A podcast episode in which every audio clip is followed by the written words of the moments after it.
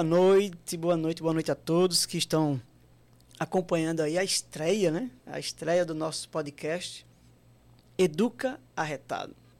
E aí, é, o professor André agradece a todos que estão nos acompanhando nesse passo inicial.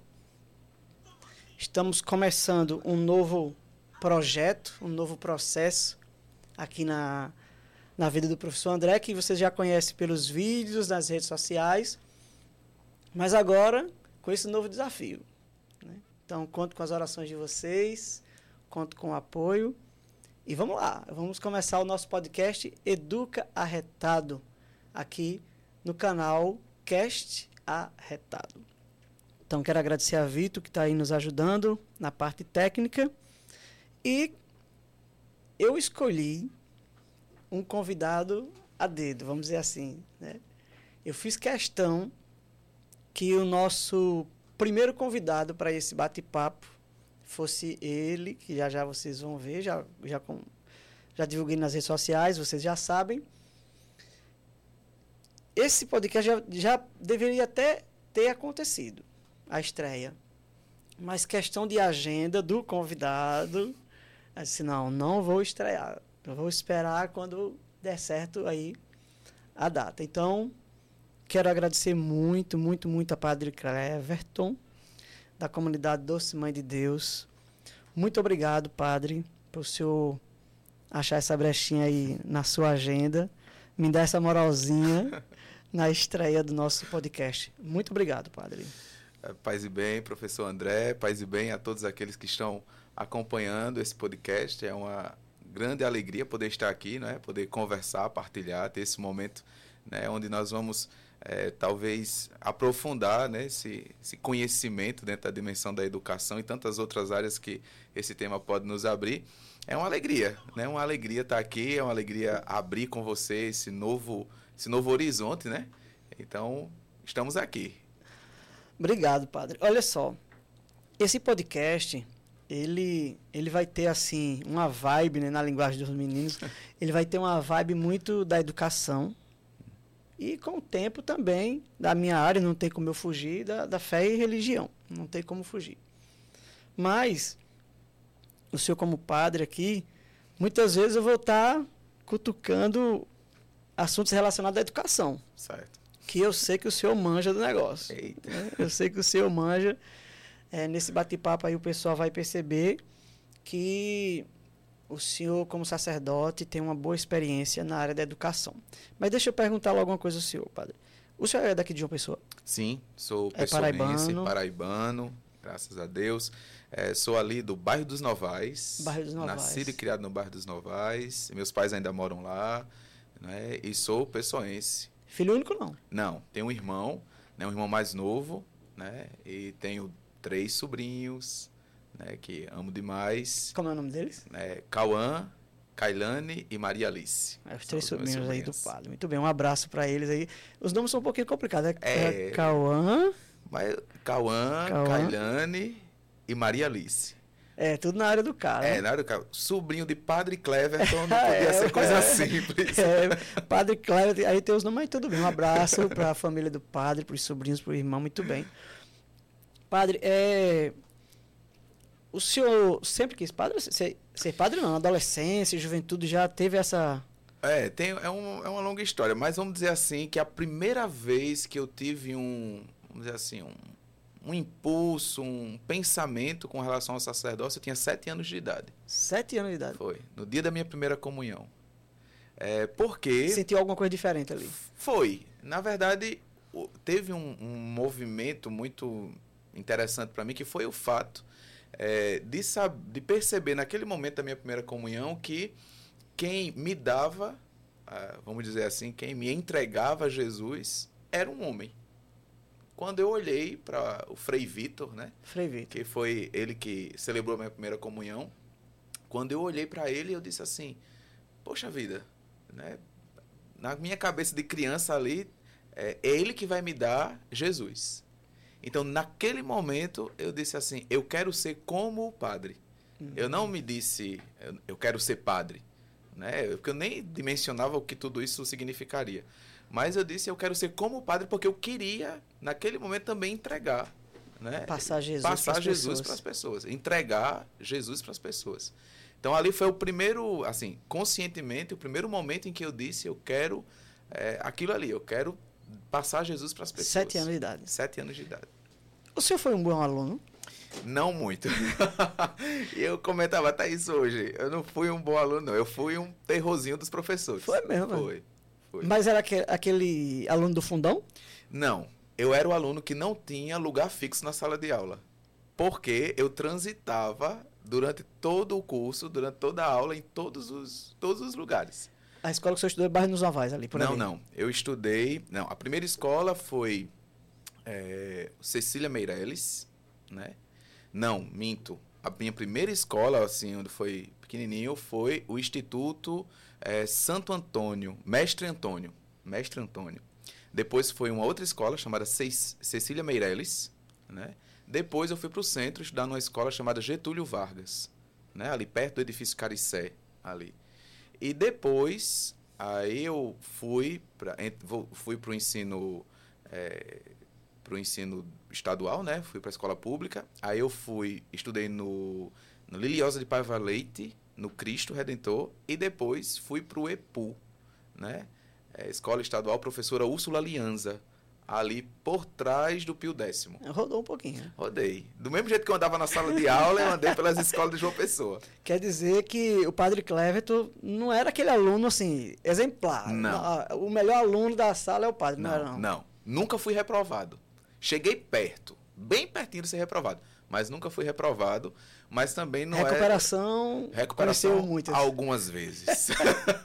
algumas vezes. Muito bem, olha aí. Então, é, é um sinal que o tempo vai Isso. amadurecendo, né? E vai melhorando. Tudo né? tem salvação. Qualquer um pode se salvar. Ô padre, é, o senhor falou que aos sete anos de idade, mais ou menos, o senhor teve uma experiência ali com Deus, né? Ah, eu quero.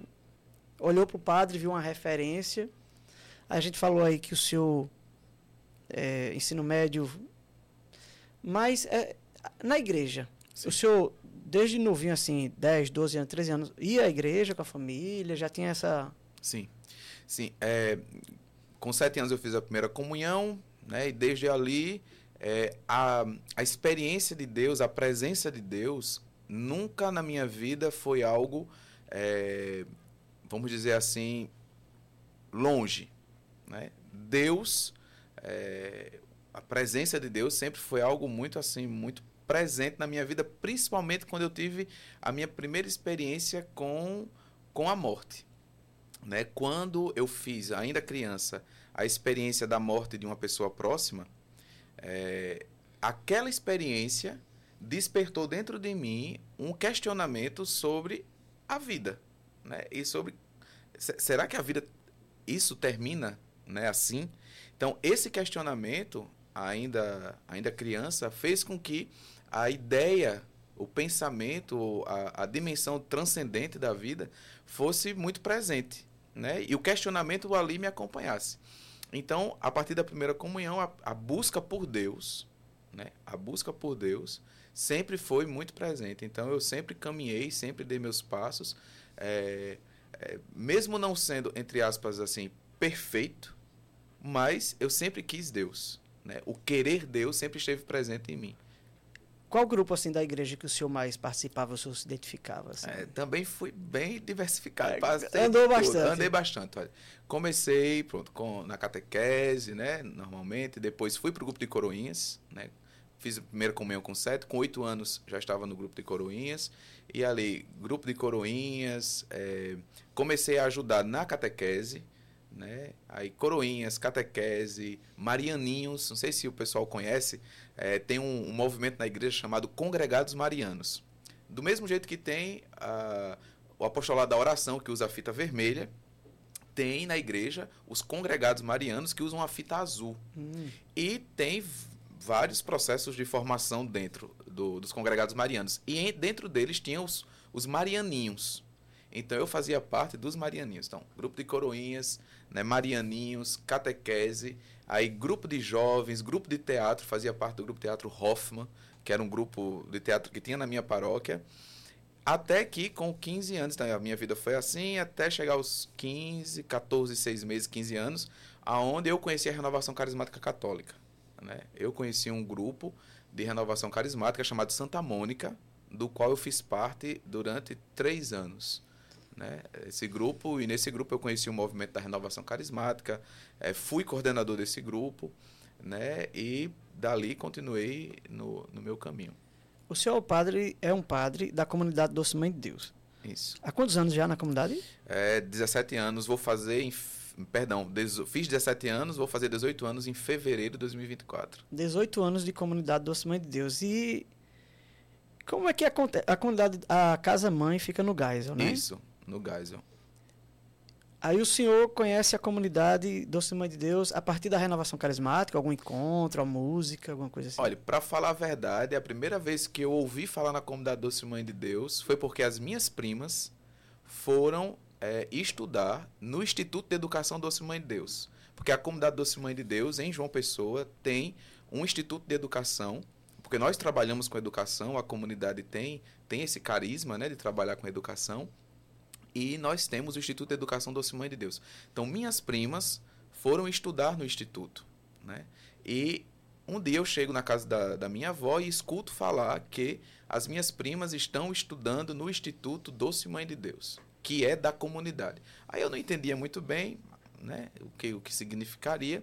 E algum tempo depois, quando isso mesmo, quando eu tinha entre 14 e 15 anos, eu fui a um retiro né, na comunidade Doce Mãe de Deus, um retiro de carnaval. E nesse retiro, aí eu entendi, né, a comunidade que, entre aspas, administrava o instituto, a escola das a minhas escola. primas. Aí eu liguei uma coisa a outra e disse que, eita, tá tudo aqui em família, de uma certa forma. Então, a comunidade o senhor conhece pela escola? Pela escola. O primeiro, primeiro foi a escola. Isso. É, o padre está dizendo que, né, como ele bem citou, o, a comunidade Doce Mãe de Deus tem uma escola chamada Instituto de Educação Doce Mãe de Deus.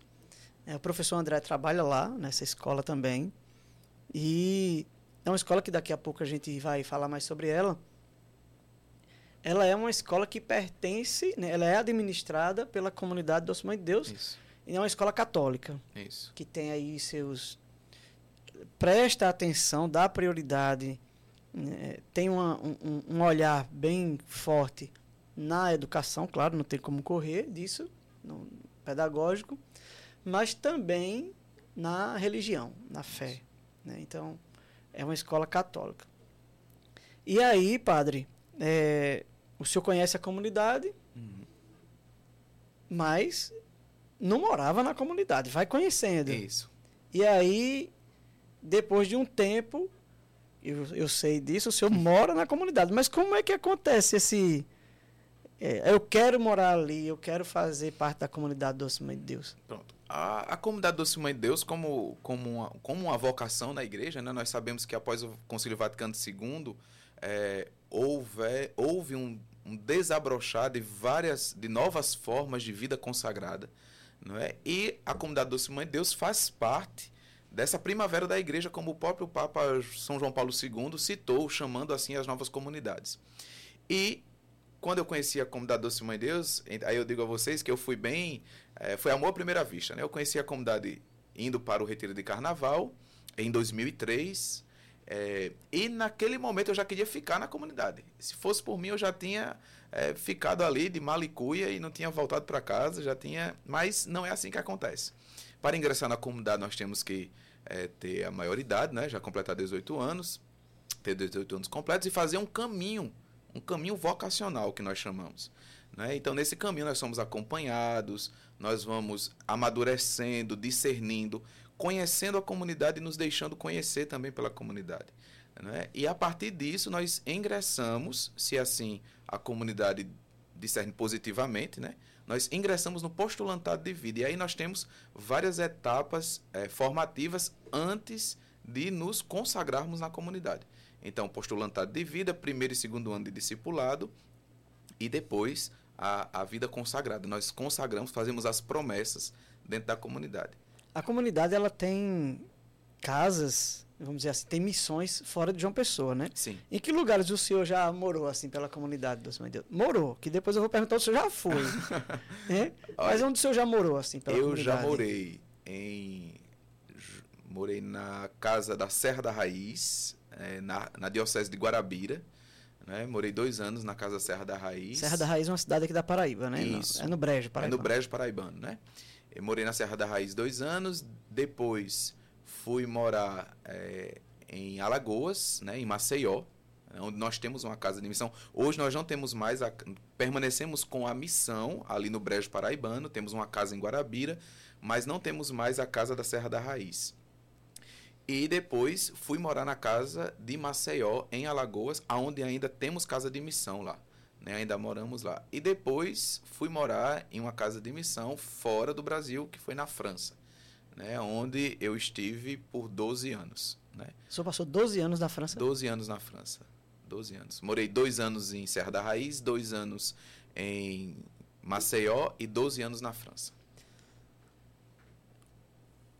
Lá na França foi onde o senhor estudou para o sacerdócio. Isso. Na França, eu fui enviado, eu fiz as promessas dentro da comunidade eh, no ano de 2009, em 17 de outubro de 2009. E após as minhas promessas, em 14 de novembro de 2009, eu fui enviado para a França. Né? E chegando lá, eu concluí o meu discernimento vocacional, aonde eu compreendi depois de alguns meses que realmente a minha vocação era o sacerdócio. E ali, depois de algum tempo, né, porque tem todo o tempo também para aprender a língua, é, adentrar um pouco mais na cultura do país onde nós estamos em missão. E depois desse tempo, aí sim, aí eu ingressei no seminário. Né, esse tempo durou um ano e meio, mais ou menos, né, para aprender a língua, para enculturar um pouco mais e para começar os estudos. Aí entrei para o seminário e lá. Né, Ô fiz padre, para ser padre, a Sim. pessoa tem que estudar o quê? Filosofia e teologia. São duas faculdades. São duas faculdades. Filosofia e teologia. Prim- Primeiro filosofia e depois teologia. Aí, então todo sacerdote hoje, assim, né, é, é- é a regra, ele tem que ser formado em duas faculdades. Isso. Em filosofia, Filosofia. e teologia. Filosofia, quantos anos o senhor fez lá na França? Eu fiz é, dois anos e meio, mas isso pode variar dependendo do lugar. Né? Tem, tem, tem lugares onde nós vamos fazer, é, onde pode fazer três anos de filosofia, quatro anos de filosofia. Tudo depende também do, do que a, a diocese ou arquidiocese é, deseja para os seminaristas. Né? E depois teologia. É, é, assim, é interessante porque são duas faculdades, são duas formações assim, bem distintas, né? Filosofia e teologia. Eu, eu digo isso porque eu também sou formado em filosofia e gosto muito de teologia e assim, tem hora que, são, que é conflitante, né? A Isso. filosofia e a teologia. Isso. E na filosofia tem. O senhor tem uma área que mais gosta, tem uma, uma linha de pensamento que mais gosta na filosofia? Filósofo, assim, que chamou muito, a- mais atenção. É. Tem, existe, um, existe vários filósofos que são, que são, são interessantes, né? E tem dois que talvez não sejam tão conhecidos, mas Schopenhauer e Piper, Joseph Piper, que ajudou, Piper ajudou muito no, na construção da filosofia de Ratzinger, né? Do Papa Bento XVI, né? Porque justamente nós temos uma visão é, que é implantada na nossa mentalidade desde o, o movimento revolucionário, né? É, vamos dizer assim, a Revolução das Luzes no tempo de, é, da Revolução Francesa e todo esse processo, aonde houve esta separação entre a fé e a razão. Né? Onde, na nossa vivência e na nossa mentalidade, nós não podemos, de uma certa forma, é, ser racionais e ter fé. Né? É como se. E até na nossa linguagem, é uma coisa que eu acho tão interessante as pessoas às vezes conversando e dizem assim.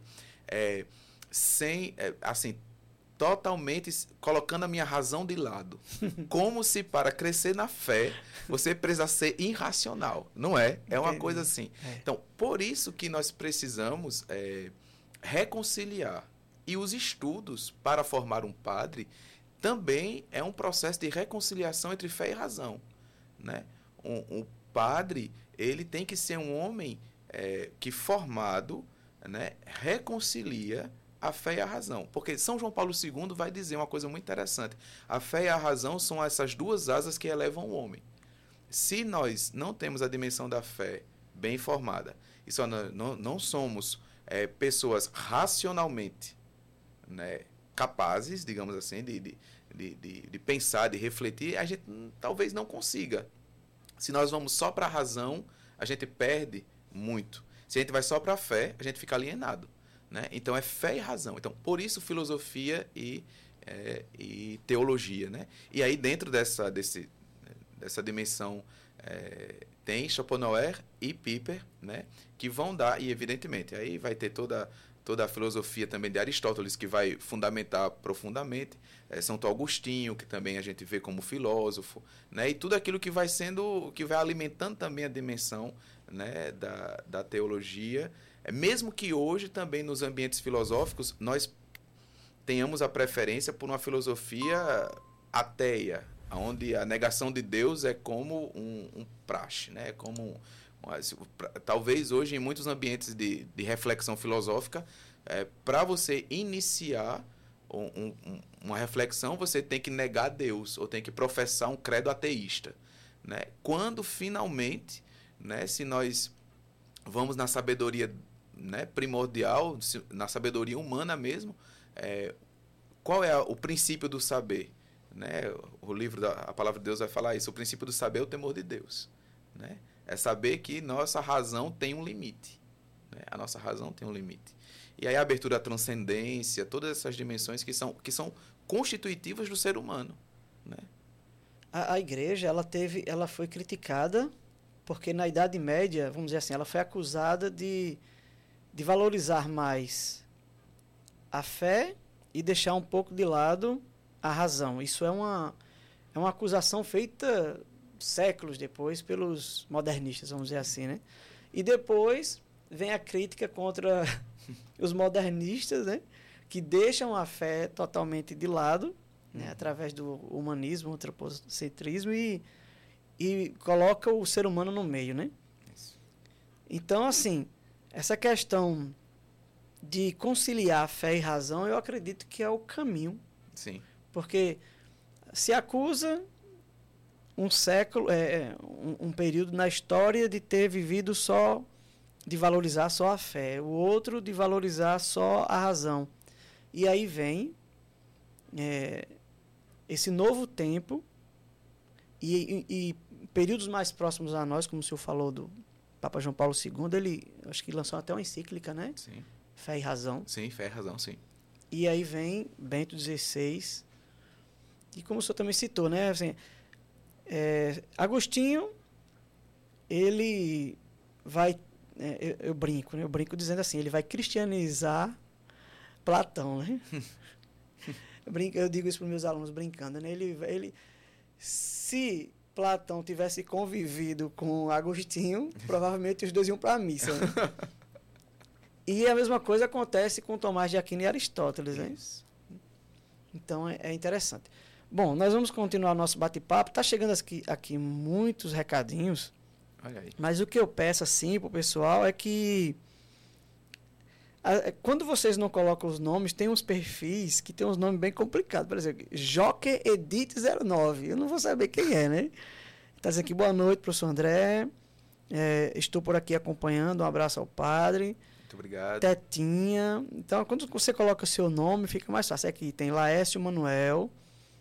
Grande André, estamos juntos, sucesso. Aí aqui tem Gerlano, tá com, a, tá com o sobrinho Arthur. João Rafael, que é aluno do Instituto. Então, quando vocês estão colocando, é, contando a vida, tem, tem um perfil chamado Contando a Vida. Né? É, é. Muitas crianças acompanhando, padre, manda uma bênção para elas, o padre vai mandar uma bênção para elas. Então, quando vocês puderem mandar uma mensagenzinha aí, coloca o seu nome Tá, aí, o perfil é Contando Vida. Aí, hum. grande abraço, Padre Cleber. Ah, obrigado, Deus abençoe. Aí quando a gente sabe o nome fica mais fácil, né, Padre? É. E aí, pessoal, a gente já pede a vocês né, que um, um likezinho aí no conteúdo, no, no vídeo que vocês estão assistindo. Já passa a seguir também o canal Cast Arretado. Né? o, todo esse conteúdo vai ficar gravado aqui no canal. E aí a gente pede também que vocês, se puder, compartilha, dá um likezinho, vai comentando, vai mandando pro pessoal aí, tá bom? Obrigado por estar tá nos acompanhando. Padre, lá na França, o senhor estuda filosofia, uhum. estuda teologia. O senhor falou que passou mais de ano só se preparando para estudar, assim, aprend... aprendendo francês, é isso mesmo? Isso, isso. Porque quando você chega, eu, eu defino muito a experiência missionária como uma experiência de encarnação, né? Existe uma experiência de encarnação, é preciso que você é, adentre uma realidade é, nova, uma realidade missionária, onde você precisa, isso até mesmo no Brasil. Né? Você chega no interior da Paraíba, mesmo você sendo pessoense, mesmo você estando dentro do mesmo estado, se você chega na Serra da Raiz, ali, você tem usos e costumes que são Diferentes. próprios daquela realidade. É, né? Você chega em Alagoas, você chega em Maceió, existem usos e costumes que são próprios daquela realidade também. Então, quando você sai do seu país, quando você vai para uma outra realidade, é, né, de, um, de uma outra nação, de um outro continente, ali você também vai ter que ter esse tempo de encarnação é, da cultura, dos usos e costumes, da é, a experiência mesmo com aquele povo. Né? Então, essa experiência de encarnação leva o tempo daquele que está acolhendo e sendo acolhido. Para mim, foi. Teve um. Vamos dizer assim, teve. Os três primeiros meses foi um terror, né? Porque eu disse, eu não sabia falar, não sabia me comunicar, não sabia. É, então foi extremamente difícil. No sexto mês a ficha caiu. Seis meses. Seis meses a ficha caiu dizendo assim: Poxa vida, eu estou em outro país, em outro continente, eu não posso passar minha vida comparando. No Brasil é assim, na França é assim. Não tem né? onde correr, isso acontece. Né, não, é, você passa, todo mundo. Eu acredito que grande, a grande maioria passa por isso. E principalmente quando você é brasileiro de verdade, quando você gosta do seu país. Né? Quando você reconhece a sua nação, quando você vê a riqueza do seu povo. Né? Então, você fica comparando. No Brasil é assim, na França é assim. Aí eu gosto mais no Brasil. Então, a gente come assim. Poxa, então com seis meses eu cheguei e disse assim: peraí, você não está mais no Brasil, você está na França, então, né, vamos lá, se abra. Né? vamos lá. E aí o processo. Aí existe um, um, um, uma, uma quebra de barreira. É, um, um, professor de... O senhor chegou quantos anos lá? Na tinha, França? O senhor tinha quantos anos? É, eu fiz 20, 24, é. 24, quando... É, foi, eu, tinha, eu fiz 24 e cheguei na França. Meu aniversário foi em novembro, pronto. Dia 14 de novembro eu estava na França. Aí, quando, quando eu cheguei lá, aí eu tinha uma professora que dizia assim, uma professora de francês que dizia a frase mais desafiadora do francês é bonjour é quando você diz bom dia. Quando você tem a, vamos dizer assim, a ousadia de dizer, você como, como estrangeiro, você dizer a um francês bonjour, você dizer bom dia a um francês, pronto. Por quê? Porque você quebrou a barreira. Significa dizer que você está, di, você está aberto ao diálogo. Você está aberto à comunicação. É interessante. Abriu a porta. Abriu a porta. Quando você abre, quando ele diz e que você responde, não. Porque ele já está no lugar dele, ele já está no país dele. Mas a iniciativa é sua. Quando você tem a iniciativa de dizer o bonjour, então você está quebrando a primeira barreira. E aí, a primeira barreira da enculturação é dentro de nós mesmos. Né? É em nós. Quando você sai de você para ir ao encontro do outro, aí começa a enculturação, começa a encarnação. Interessante. Mandar um abraço aqui para Glória, que está nos acompanhando. Aí, Glória, Glória Mauro. Lígia. Muito bem, Deus abençoe vocês. Faz bem. Renata está dizendo que está muito bom o bate-papo. Renata Viviane. Faz bem, Renata. E Miriam, Miriam lá de Gravatá, Pernambuco. Um abraço, Miriam. Deus abençoe.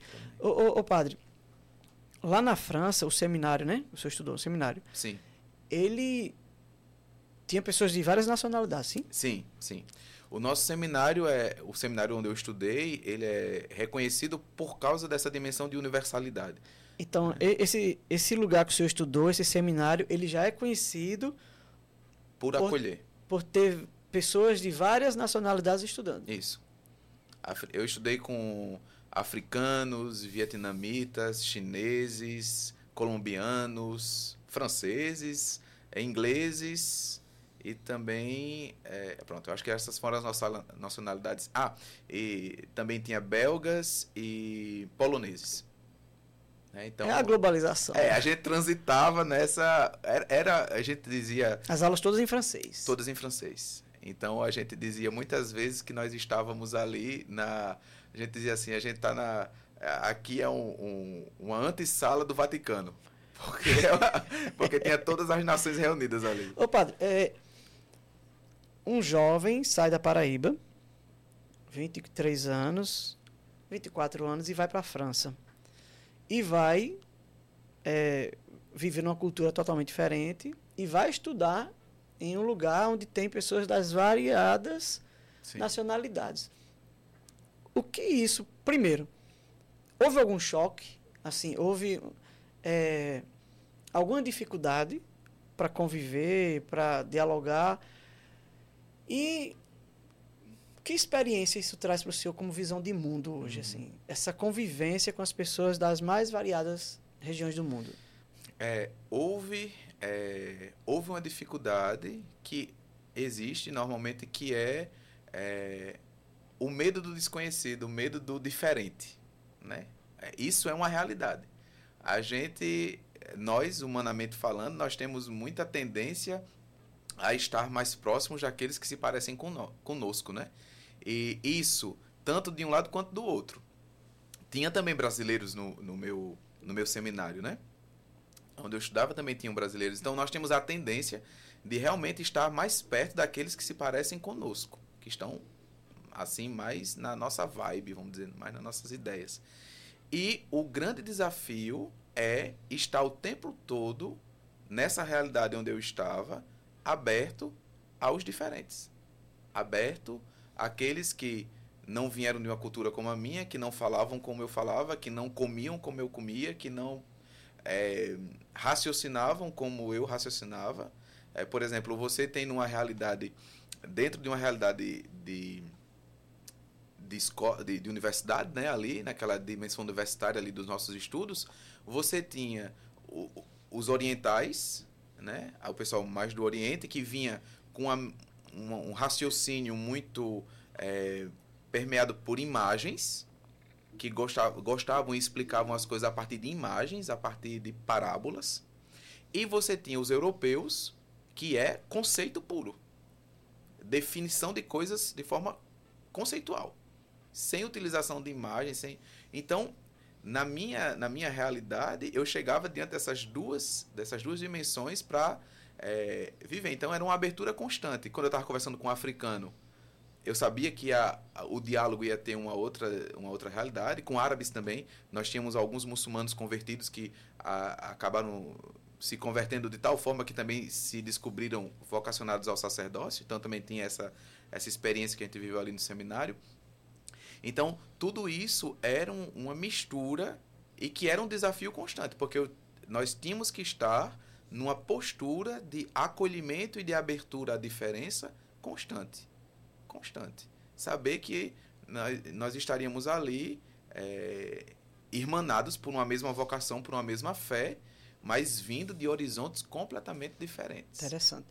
É, a Adriana Jovino, Paz e Bem, está mandando aqui um abraço. Paz e Bem, bem, Michel também. E tem uma pergunta de Lígia que daqui a pouco eu vou fazer, que ela é bem pertinente para um assunto que eu quero levantar com o senhor também. Ah, daqui a pouco eu vou fazer essa pergunta aqui. Lígia Deus tá... me ajude. É.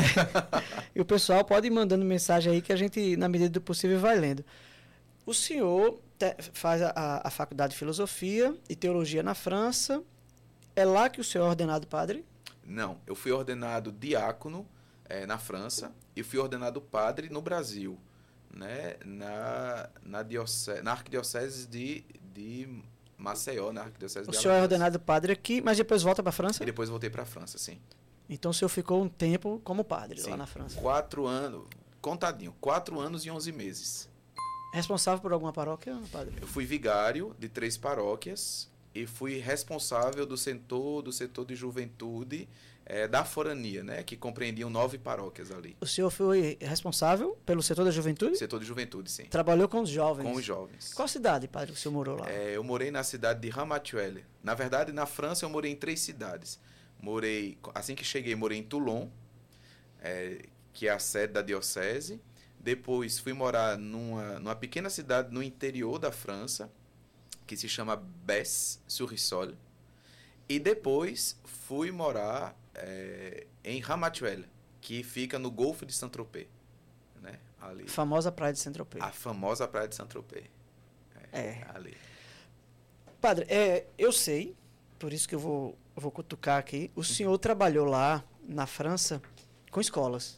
Sim, fui capelão de duas escolas católicas. O que é ser capelão de uma escola? Capelão de uma escola é a, é a pessoa, é o sacerdote, né, que vai se ocupar, de uma certa forma, do, do crescimento espiritual e humano. Né? É isso, crescimento espiritual e humano é, do, daquela parcela né, de jovens, de crianças, de adolescentes que estão ali naquela escola que tem que professa a fé católica. Aí vai escutá-los, confissão. Isso, confissão, aconselhamento, é, a presença ali com eles, a organização de alguns eventos também. E acima de tudo, tem a dimensão, porque não existe como, se nós falamos de evangelização, se nós falamos de crescimento espiritual, não existe como crescer no evangelho como crescer espiritualmente sem se desenvolver humanamente. As, essas realidades estão conjugadas. Então, o trabalho do capelão é também ajudar os jovens, os adolescentes e as crianças a se desenvolverem em humanidade.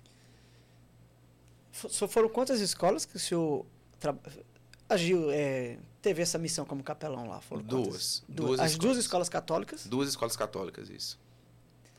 Mas elas são administradas pelo governo? É. Na França existe, é, é importante entender que existe a separação, existe a lei de separação é, entre a igreja e o Estado. Né?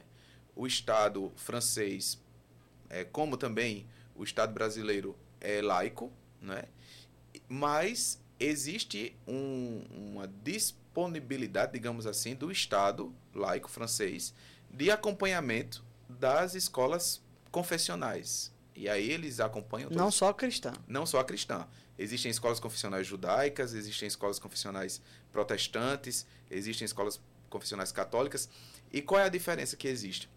A diferença que existe, particularmente na realidade católica, é que nós temos as escolas que têm contrato com o governo e as escolas que não têm contrato com o governo. As escolas que têm contrato com o governo recebem um, uma ajuda financeira do governo para a manutenção dos professores. E as escolas que não têm contrato com o governo não recebem. E qual é a diferença? As escolas que têm contrato com o governo vão ser mais abertas a, a acolher todas as confissões. Por exemplo, na escola onde, onde eu era capelão, nós tínhamos alunos católicos, alunos ateus, alunos judeus e alunos muçulmanos nós tínhamos todas as confissões representadas dentro de um estabelecimento católico. É interessante, justamente nesse período que nós estamos vivendo aí, né, a gente está acompanhando nos noticiários mais uma vez a questão Israel-Palestina. Existia uma boa convivência nessas escolas entre judeus e, e islâmicos? Sim, existia porque justamente é um princípio, é um princípio da escola. Como eu falava no início, quando começou a falar da escola, a questão da humanidade. Né? Nós, independente das nossas, das nossas confissões religiosas, independente das nossas, dos nossos credos, nós precisamos entender que nós somos humanos. O primeiro princípio de, de irmandade e de fraternidade que eu tenho que cultivar é o princípio de que você é meu irmão em humanidade. Mesmo que você não seja meu irmão na fé, mas você é meu irmão em humanidade. Nós fazemos parte né, de, um, de um mesmo, é, vamos dizer assim, de uma mesma realidade. Nós somos humanos. E isso é um princípio que vai fazer com que eu lhe respeite.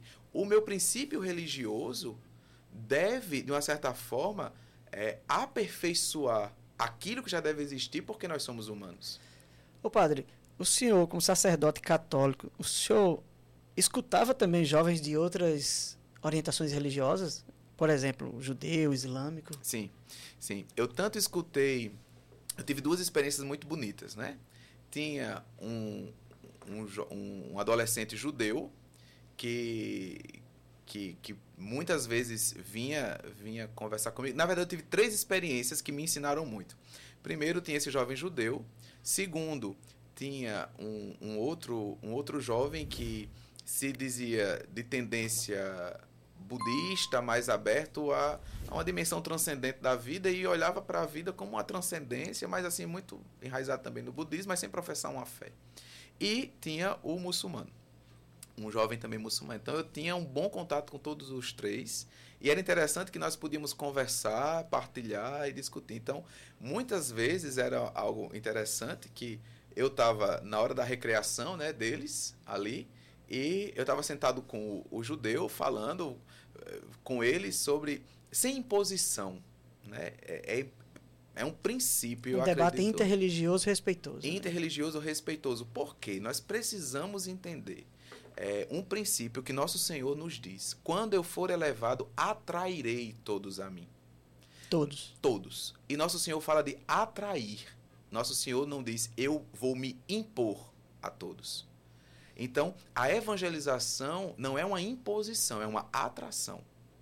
Né? E por que nós não evangelizamos mais como deveríamos? Porque nós não atraímos. Muitas vezes queremos impor. Queremos impor. E a imposição religiosa é algo que é inadmissível, inaceitável e que o próprio Cristo não fez. Jesus nunca se impôs, ele sempre se propôs. Você quer vir? Venha. Eu estou aqui. Eis-me aqui. Né? Então, lá nós tínhamos essa. Então, dentro dessa questão do diálogo, era muito interessante, porque tinha o, o menino judeu, né, que, com quem eu conversava, né, tinha o, aquele que e é tanto que o que mais se preocupou, entre aspas, foi aquele que não tinha é, uma, profissão, uma profissão de fé é, bem definida. É tanto que a mãe dele veio conversar comigo e perguntou o que, é que ele estava achando. Eu disse: olha, porque eu celebrava a Santa Missa né, no, na escola, celebrava a Santa Missa na escola, tinha momentos de espiritualidade, e a mãe, a mãe de um dos jovens veio perguntar desse que se dizia é, mais voltado para o budismo, veio perguntar: o meu filho é obrigado a participar hum. desses momentos? E eu disse: não, seu filho não é obrigado a nada. Seu filho vem se quiser. Aí ela disse: pois vamos fazer assim. Ele vai, se ele se sentir bem, ele continua indo. Eu disse: top, pode fazer assim. né? Pode fazer assim. Pronto, o menino veio a primeira, pronto, não saiu mais. Aí, quando ele chegou em casa, a mãe perguntou: Então, você quer continuar? Quero, quero continuar indo. Mas o padre lhe obrigou? Não, eu me sinto bem. Né?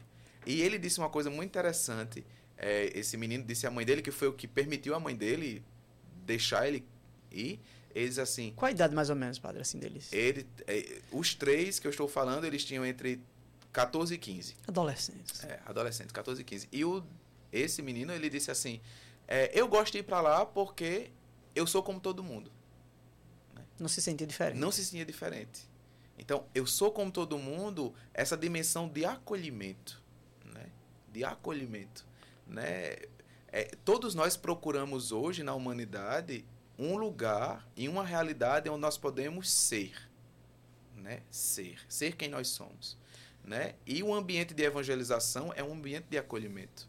Né? É um ambiente de acolhimento. Então, ali nós tínhamos, né? Com o judeu a gente conversava muito, e é tanto que com, era interessante, com o judeu a gente falava muito do, dos cinco primeiros livros, né? Falava da Torá. Então nós tínhamos ali a partir da Torá, aquela coisa toda, a Páscoa, falar do sangue, do cordeiro e tudo.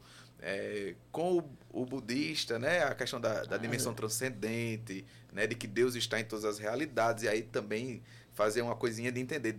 A presença de Deus está, mas Deus não é tudo, né? Então tem essas pequenas diferenças panteísmo, que vão, né? né? Que eles acreditam panteísmo, né? Justo. E com o muçulmano, sim, a figura muçulmano? de Jesus. Porque o que é que porque nós sabemos que no Alcorão tem Jesus, se fala de Jesus. Jesus no Corão é um profeta. Fala né? de Maria. E né? fala de Maria que é o Maria para a mulher muçulmana é o modelo de mulher. Toda mulher muçulmana vê em Maria o modelo da boa muçulmana. Né? É tanto que em Éfeso, né, aonde diz a tradição, tem a casa de Nossa Senhora, de onde a Virgem Santíssima, é, na sua assunção, foi para o céu, é, existe uma fila quilométrica de Éfeso mul- é Turquia, padre? É Turquia, É Turquia, isso. né? Éfeso na Turquia, né? E, e ali existe uma fila quilométrica de mulheres muçulmanas que vão, que elas chamam, né? Na porta da Toda Santa. Interessante. Para o quê? Para pedir. E é tanto que um guia turístico, uma vez conversando, falando comigo sobre essa, essa realidade, né, ela ele dizia: na religião muçulmana não existe uma face feminina. Não existe uma figura feminina. A mulher não tem espaço. Então, eles veem, na, elas veem particularmente na casa da Toda Santa, e o, o, o nosso guia na época era muçulmano, né? Ele disse: ele, elas veem na casa da Toda Santa uma possibilidade de se relacionar com Deus a partir da ternura. Menina, aquilo ali para mim foi um, né, como é, é importante isso, né, esse lugar de acolhimento. E aí com esse com esse jovem muçulmano a gente conversava muito sobre isso. Uma vez o, senhor estava me falando justamente sobre uma experiência com um jovem muçulmano que ele ele pedia para não ir na missa, não era assim? Na Isso. escola? Porque é, a realidade da fé muçulmana, ela tem muitos, muitas restrições, né? Então ele não poderia entrar é, numa igreja, por exemplo, nem num ambiente, é, vamos dizer assim, 100% católico. Mas a missa onde eu celebrava era num espaço lá na escola que era utilizado para outras realidades, né? Não era uma capela. Não era uma igreja. capela. Então, ele podia entrar. E eu lembro como hoje, a primeira vez que nós conversamos, ele chegou e disse, senhor padre, né? Né, Senhor padre, eu sou muçulmano. Aí eu disse, eu sou católico, né? E ele disse assim, eu sou obrigado a ir para missa. Eu disse, "Não, você- Adolescente também? Adolescente também, 15 anos. Aí eu disse, eu sou obrigado a ir para missa? Não, você não é obrigado a ir para missa. O senhor vai me batizar? Eu disse, não. Aí ele disse, A preocupação a dele era a preocupação era- imposição. Isso. Será que eu vou ter que entrar e ser batizado e aquela coisa toda? E na minha cabeça, não ainda, né? Mas, não ainda, mas vamos lá. E então ele foi, né, pra, pra... A primeira vez ele foi pra missa e quando terminou a missa, ele disse assim, se eu quiser voltar, eu posso? Disse, pode. Gostou. Gostou. E disse assim, o senhor vai me batizar? A preocupação dele era batizar. Aí eu disse, não, não vou lhe batizar. Só se você quiser um dia, mas hoje eu não vou lhe batizar. Aí ele está certo. Então a gente foi conversando e aí ele começou a conversar e é interessante, o que foi que se tornou muito interessante, sempre após a missa, nós tínhamos um momento de diálogo, é, aonde ele vinha para ver os pontos que eu tinha falado na homilia e vinha conversar comigo, porque realmente ele, vamos dizer assim, é um muçulmano sem defeito. Ele, né, falava tudo, defendia a fé, mostrava no Corão as coisas. E comigo a gente conversava e tudinho ia falando. E tinha dias que, como eu atendia os alunos lá, eu atendia o- os, os alunos católicos para confissão ou para aconselhamento espiritual, e também acolhia e escutava os não cristãos para um- uma conversa, né? uma conversa simples de dimensões humanas, essas realidades. E aí e ele vinha para conversar comigo sobre os questionamentos que ele tinha sobre a fé católica, sobre o cristianismo, sobre Jesus, né? Ele vinha para conversar sobre isso. Então também nós tínhamos aquele diálogo, porque realmente é uma, é uma necessidade, né? É uma necessidade. Jesus quando se encarnou, ele dialogou, ele conversou, né? Ele comunicou, né? E aqueles que quiseram aderiram. E é isso a evangelização. É isso mesmo, padre. Ô, padre, é, aqui tá, Raniel tá dizendo dupla sensacional. é aqui Alessandro, eu acho que é japa, japonês. Paz e bem, boa noite, meus irmãos. O que ele diz aqui? Parabéns, esse novo projeto. Abraço fraterno ao padre Cleverton. Muito bem. Muito padre. obrigado. Abração, irmão. Então, entrando nesse assunto que Lígia tinha perguntado aqui, o senhor, quando volta da França, o senhor passou ao todo quanto tempo, padre, na França? 12 O anos. senhor passou 12 anos na 12 França. E aí o senhor volta para o Brasil, já padre, né? Foi ordenado aqui, volta para a França e vem para João Pessoa, né? Isso.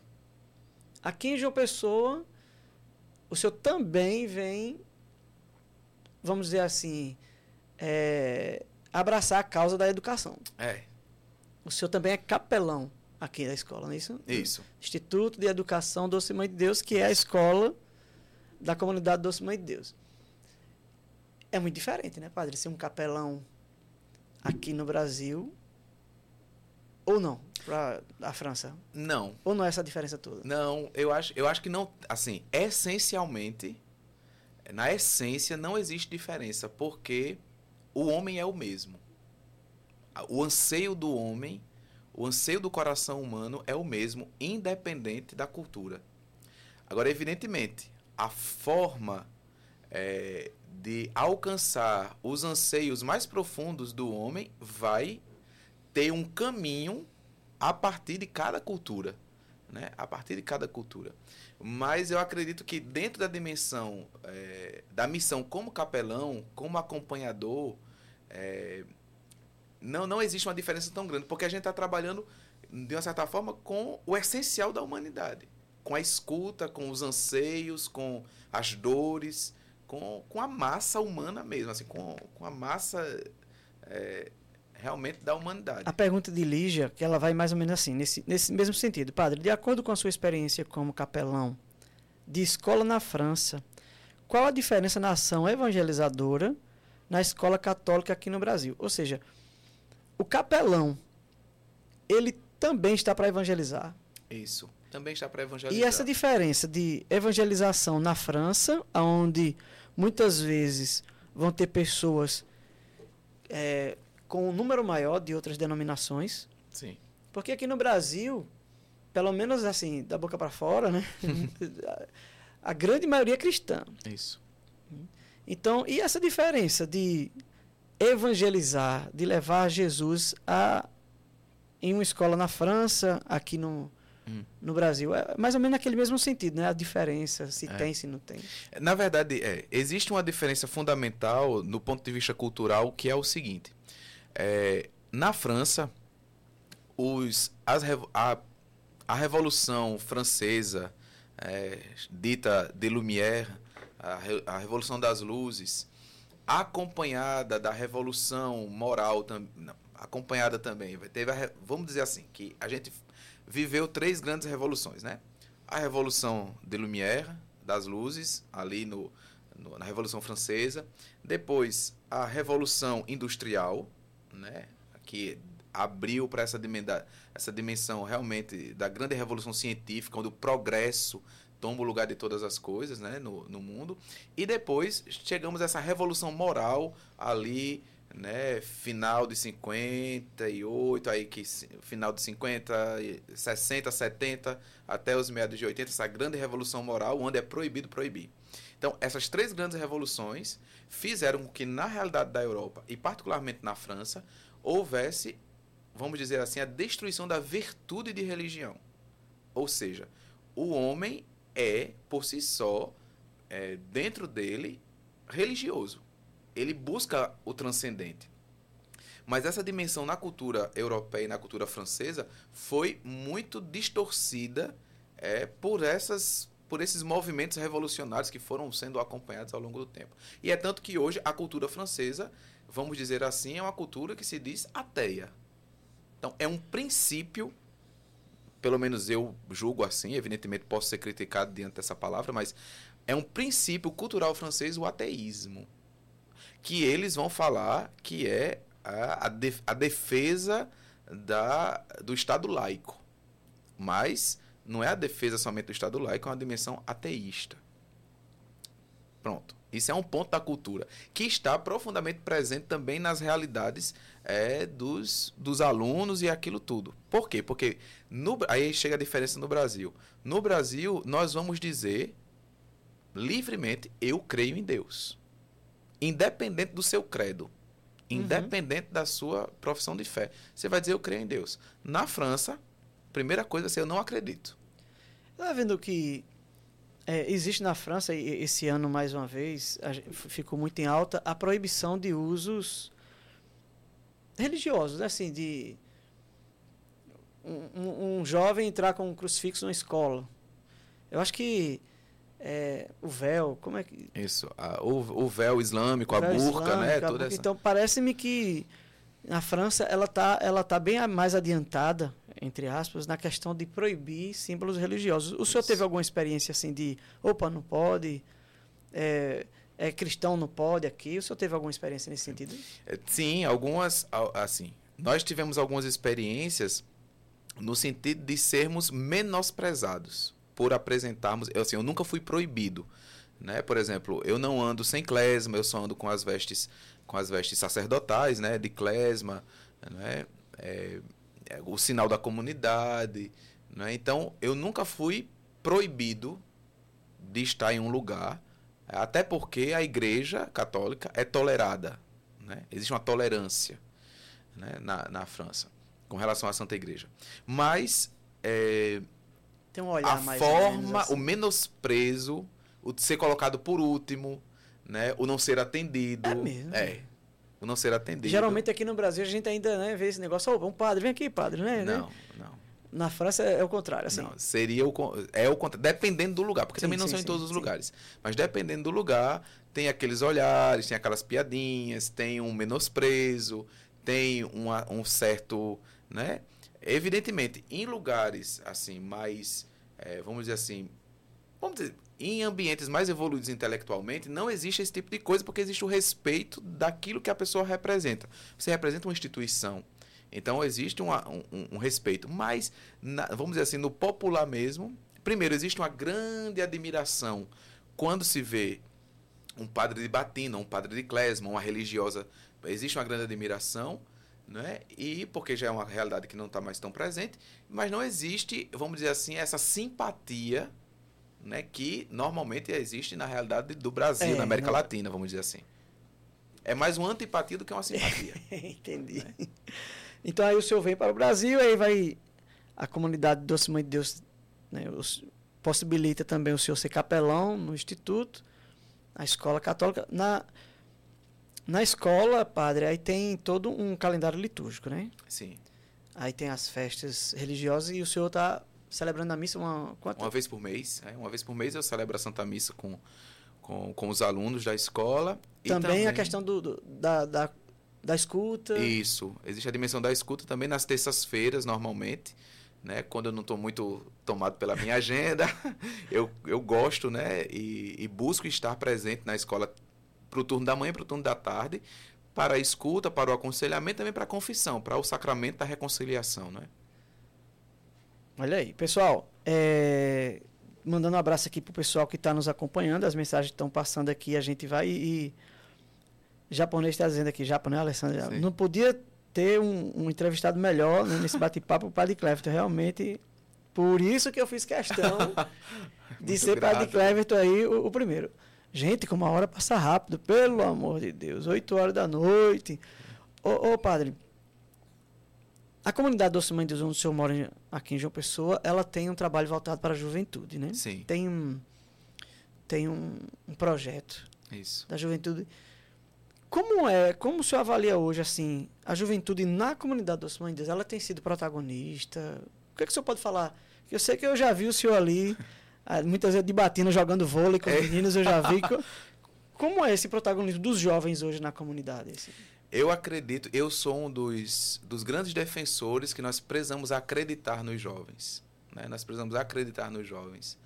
Né? Nós precisamos acreditar naquilo que eles podem nos ensinar e naquilo que eles podem também revolucionar, no bom sentido.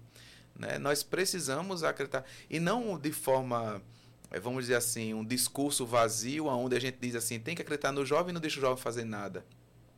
Né? Eu gosto muito, eh, sou muito próximo espiritualmente de Dom Bosco, né? grande Salesiano. educador salesiano, fundador dos salesianos, grande educador da juventude e que consagrou e entregou a sua vida toda pelos jovens. E São, São João Bosco ele vai dizer uma coisa muito bonita, muito interessante. Ele vai dizer assim: os jovens não precisam apenas saber que são amados, eles precisam sentir que são amados.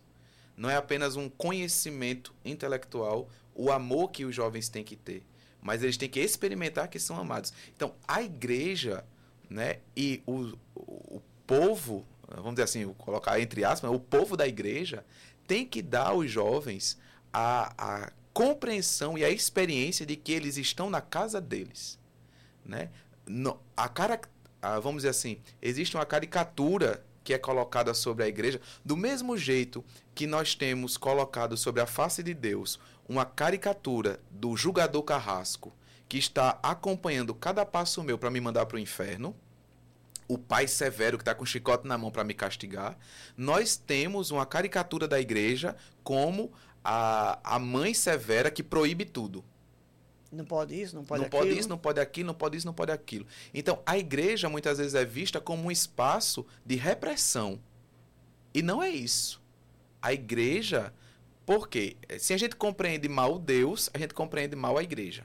Então, vendo Deus como esse castigador, nós vemos a igreja como, vamos dizer assim, a, a prisão onde Deus coloca a gente para nos, nos, nos fazer mal, de uma certa forma.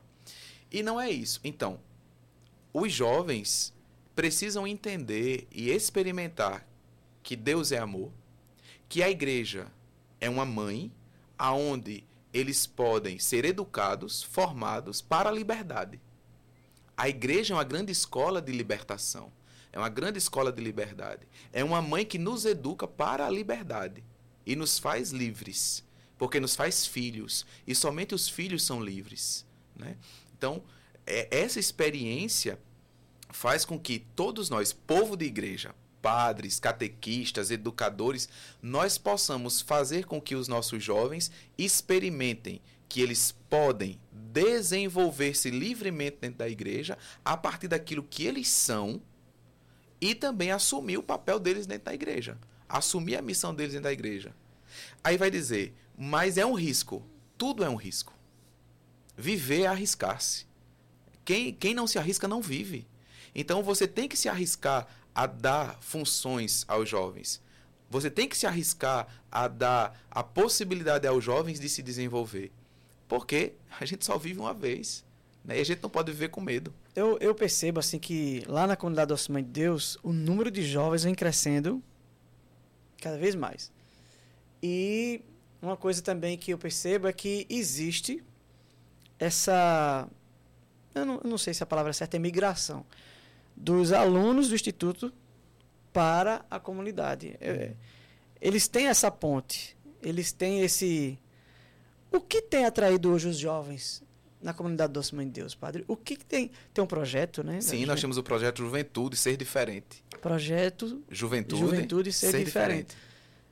E assim, é bonito de ver porque muitos jovens, e tem a questão da vigília jovem Isso, também, né? A vigília, a vigília jovem faz parte do projeto. Faz parte do projeto Juventude. Todo primeiro sábado nós temos a vigília jovem, que hoje tem congregado. Quando é uma vigília pequena, nós temos 600 jovens. Já chegamos a uma vigília até de mil jovens. A partir de que idade? Padre? A partir dos 14 anos. A, a partir, dos 14, 14 anos, anos, é o primeiro sábado? Todo primeiro sábado. A partir das 21h30 nós começamos com credenciamento e vamos até às 5 da manhã. Né? A juventude fica lá. A juventude fica lá. Então, aí a gente percebe que na comunidade Doce Mãe de Deus vai chegando. O que o senhor acha assim de que tem acontecido? Né? Nosso bate-papo está chegando no final, é uma pena, né? Uma conversa tão boa, né? Mas o que tem atraído os jovens para a comunidade Doce Mãe de Deus? Assim, aquela mãe que hum. muitas vezes proíbe tudo, né? Ela também não pode liberar não. geral, né? Mas qual é o segredo que a comunidade Doce Mãe de Deus tem que está atraindo tantos jovens hoje, padre? Eu acredito é, piamente que aquilo que, que a comunidade hoje tem conseguido é responder aos jovens a, o anseio que eles têm de conhecer Deus. Todo ser humano traz em si o anseio por conhecer a Deus. Nós buscamos esse conhecimento, mesmo que às vezes nós não tenhamos essa compreensão, mesmo que nós não consigamos definir o conceito daquilo que nós estamos buscando. Mas o grande anseio do homem é conhecer a Deus.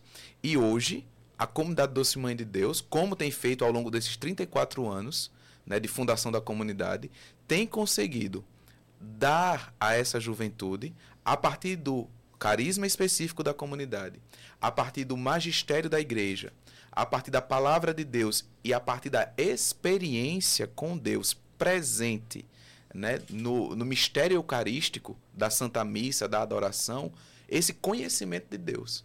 Porque, como eu dizia algum um momento atrás, é uma atração. Eles são atraídos. Atraídos por quê? Pelo próprio Deus, que se dá na alegria, no, no conhecimento, no magistério, na palavra, na Eucaristia, na missa, no, nos cânticos, Deus se faz conhecer e Deus atrai os jovens. E acima de tudo, porque existe essa experiência da verdade de Deus. Deus é amor e na igreja nós aprendemos a amar e a sermos amados, porque é uma mãe que educa para a liberdade. Eu lembro de João Paulo II, né? Era, era jovens, calça jeans, não tinha uma frasezinha assim de João Isso, Paulo é, II? tem, era tem um, tem um é, nós precisamos de santos de calça jeans. bebe Coca-Cola e calça É jeans, uma isso. coisa assim, né? Tem, tem um textozinho atribuído. E nós temos o primeiro santo de calça jeans, né? É, o bem-aventurado Carla Cutes, que nós celebramos ontem. O, o- o- é Beato, né? Beato. O Beato Carla Cutz, inclusive, na comunidade tem Sim, Um o grupo, grupo né? de adolescentes Carla Cutes, que acontece toda quinta-feira, né? Todas as quintas-feiras às 20 horas. É o grupo de adolescentes Carla Cutes e temos o grupo de jovens Meta 33, que acontece todo sábado a partir das 19 horas. Meta 33. Isso. E o Beato Carla, é, é o grupo Carlo Acutz. O, o Carlo Acutz é ele que é, é considerado padroeiro da internet? Isso, isso. Porque uma das grandes vias de evangelização de Carlo Acutis foi de divulgar o mistério da Eucaristia pelas redes sociais. né? Pelas redes sociais, pelos sites, utilizando a internet. Ele é um, vamos dizer assim... italiano, padroeiro. é- Italiano, sim, italiano. O corpo dele está Em Assis. Em Assis. Em Assis.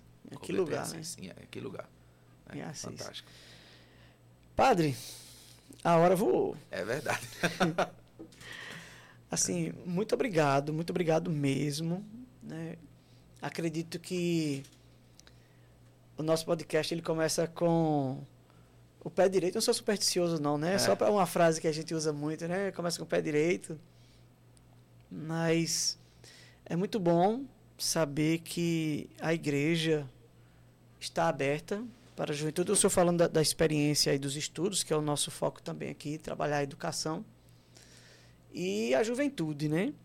Como ela tem se descoberto nesse novo, que não é tão novo, enfim, da religião que vem se abrindo cada vez mais para a juventude. Então, queria que o senhor fizesse um convite, mais uma vez o senhor já fez, né? E, e se puder lembrar, eu agradeço é, os grupos para adolescente, o Meta 33 e o projeto Juventude. Ser diferente. Isso. Eles acontecem é, que dia, padre? Vamos lá. Aí o senhor lança o convite. aí. Tá certo. Então é o convite, vocês anotem, viu? E venham participar conosco. O projeto Juventude Ser Diferente, ele organiza toda a evangelização da juventude na comunidade do Mãe de Deus. Então, esse projeto eh, desenvolve, né? E aí eu digo aquilo que é mais referência hoje, a vigília jovem para adolescentes a partir de 14 anos, de 14 até, né, sem, sem contar, sem limite, né? Mas aí, a partir dos 14 anos, a Vigília Jovem, todo primeiro sábado do mês, a partir das 21h30, você pode vir participar conosco. E também nós temos dois grupos fixos, né? Nós temos o Meta 33, que acontece todo sábado, na Casa Mãe da Comunidade Doce Mãe de Deus, às 19 horas. E temos também o grupo de adolescentes Carlo Acutis, que acontece toda, toda quinta-feira às 20 horas. Então, Vigília Jovem, todo primeiro sábado, grupo de jovens, Meta 33, todo, eh, todo sábado às 19 horas. E também o grupo Carlo Acutis, toda quinta-feira às 20 horas. Show de bola. Olha aqui, padre. É, Lígia está dizendo que realmente ajudar na interpretação dessa dimensão de liberdade é o grande desafio. Suzy Leandro está dizendo ótima noite na presença de Deus. É uma das melhores descobertas que fiz nesse 2023, a presença de Jesus Maria Santíssima. E Alessandro está dizendo, verdade, padre, além de ver a comunidade Doce Mãe, é ótimo ver a comunidade Doce Mãe de Deus, ver sendo renovada aí, com a juventude, né? Deus seja louvado por esse tempo. Padre, muito obrigado mais uma Eu vez. que agradeço. É, Gratidão. agradeço mesmo por estar começando esse novo projeto com a presença do Senhor. E eu não vou perder a oportunidade, lógico, de pedir a sua bênção. Claro, sim. né? A bênção para nós, para todos aqueles que estão nos acompanhando aí também pelas redes. Tem muitas pessoas que estão assistindo ao vivo, tem outras pessoas que estão nos assistindo agora em outra data, da- que não é a data da estreia, né? porque está salvo nas plataformas. Então, eu gostaria muito que o senhor nos desse a bênção e abençoe também esse novo projeto Sim. que começa hoje. Com muita alegria. Muita alegria. Então, O Senhor esteja convosco. Está no meio de nós. Que pelos rogos da bem-aventurada Virgem Maria, grande educadora das almas, que pelos rogos de todos os santos que trabalharam com educação e que deram a sua vida, pelos rogos de São Francisco e Santa Clara, jovens que tudo consagraram a Deus, o Senhor possa abençoar este projeto, abençoar aqueles que nos acompanham, que nos assistem e abençoar também todo o povo, para que possamos todos sermos atraídos àquele que é amor e misericórdia. Em nome do Pai, e do Filho, e do Espírito Santo. Amém. Amém, amém. Obrigado a todos que estiveram conosco nesse momento. Obrigado àqueles que vão estar assistindo também em outro momento. Hoje foi o, esse pontapé inicial do nosso podcast. Quero agradecer ao pessoal aqui do estúdio, Cast Arretado. Agradecer a Vitor ali, que está dando todo o nosso suporte técnico. E tudo isso que o padre conversou aqui com a gente vai estar nas plataformas digitais, vai ter várias oportunidades para você poder compartilhar com outras pessoas também, tá certo? Então, é, mais uma vez eu peço aí que você que não curtiu ainda este vídeo aí, deixa o seu likezinho, segue também o Cast Arretado, né, esse canal que está transmitindo ao vivo esse podcast, e também deixo aqui o canal do professor André aí no YouTube, prof.andré Alexandro, e aí segue a gente aí nas redes sociais para mais conteúdos, tá bom? Muito obrigado a todos. Até a próxima. Estou vendo aqui com o pessoal do estúdio quando é que vai ser o nosso próximo podcast. Vamos vendo aí as datas e ajustando. Então, esse foi o nosso primeiro, foi a nossa estreia. Obrigado a todos, obrigado, Padre. Fiquem com Deus. Até a próxima, gente. Valeu.